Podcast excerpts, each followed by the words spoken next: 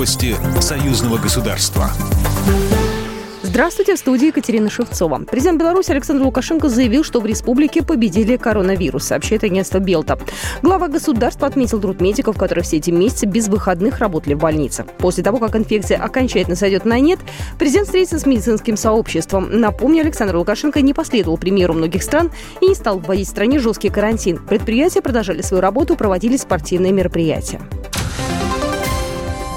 Россия поставила первую партию таблеток Авифавир для лечения коронавируса в Беларусь.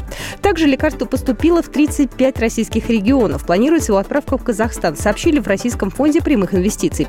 19 июня во время телефонного разговора президентов Российской Федерации и Республики Беларусь Владимир Путин рассказал Александру Лукашенко о первом на тот момент российском препарате для лечения коронавируса. Разговоры о вмешательстве Российской Федерации в белорусские выборы не имеют никаких оснований. Об этом заявил в среду посол Российской Федерации в Минске Дмитрий Мезенцев в открытом интервью первому заместителю генерального директора ТАСС Михаилу Гусману.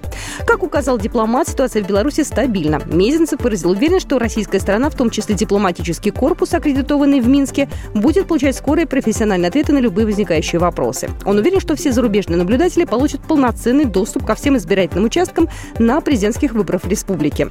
Президентские выборы в Беларуси назначены на 9 августа.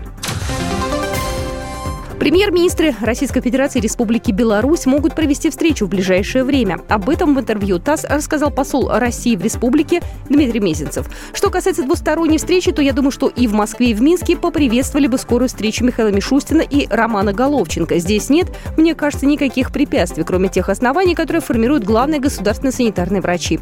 Но верю, что чуть раньше или чуть позже, но в самом обозримом будущем такая встреча состоится, пояснил он.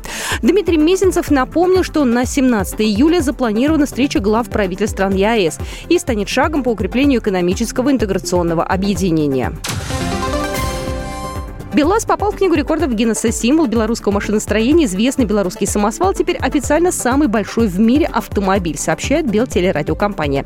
Речь идет о почти 400-тонном гиганте в нагруженном состоянии, который обладает мощностью в 4600 лошадиных сил. Он способен перевозить до 450 тонн груза или почти 8 самолетов Boeing 737 MAX 8 без пассажиров и топлива. Программа произведена по заказу телерадиовещательной организации Союзного государства. По вопросу размещения рекламы на телеканале «Белрос» звоните по телефону в России 495 637 6522. В Беларуси плюс 375 44 759 37 76.